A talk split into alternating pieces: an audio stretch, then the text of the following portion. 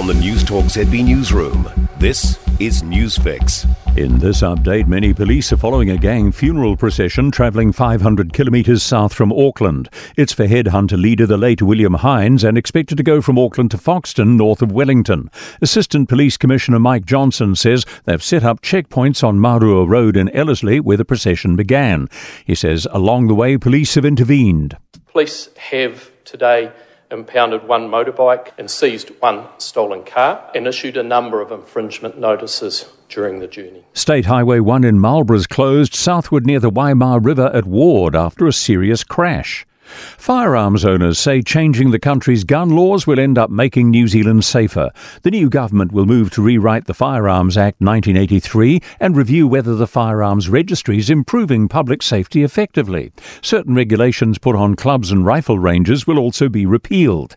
Council of Licensed Firearms Owners spokesperson Hugh Devereux Mack says the closing down of rifle ranges makes people feel less safe. So a revision or the a rewrite of Section 6 will hopefully open up more opportunities for people to use firearms in a safe manner uh, under supervision. An Auckland artist is lighting up the inner city with a Beethoven inspired piece, Symphony in Space. Aucklanders can make their way along the light path between dusk and dawn from this evening till December 10 to see Matthew Tucker's Music Meets Mathematics artwork.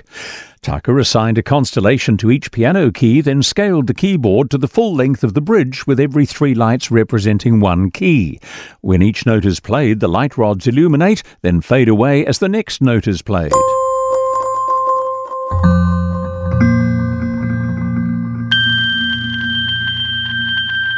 The light path is the pink cycleway starting in Union Street and heading west. That's news. In sport, first up motorsport, Shane Van Gisbergen starting from sixth on the grid in race one of the Adelaide 500 this afternoon, his final supercars event. Confirmation Hope Breslin's available to play for the Wellington Phoenix women in tonight's A-League football encounter with the Perth Glory at Mount Smart.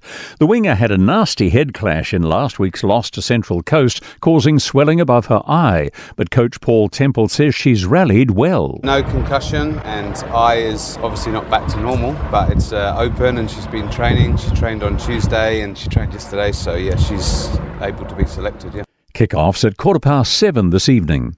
The Otago Sparks have beaten the Canterbury Magicians by 88 runs in their one day Hallyburton Johnstone's Shield fixture at Rangiora. Otago posted 217 all out before Skittling hosts Canterbury for just 129. That's sport. I'm Joe Gilfillan. For more news, listen to Newstalk ZB live on iHeartRadio.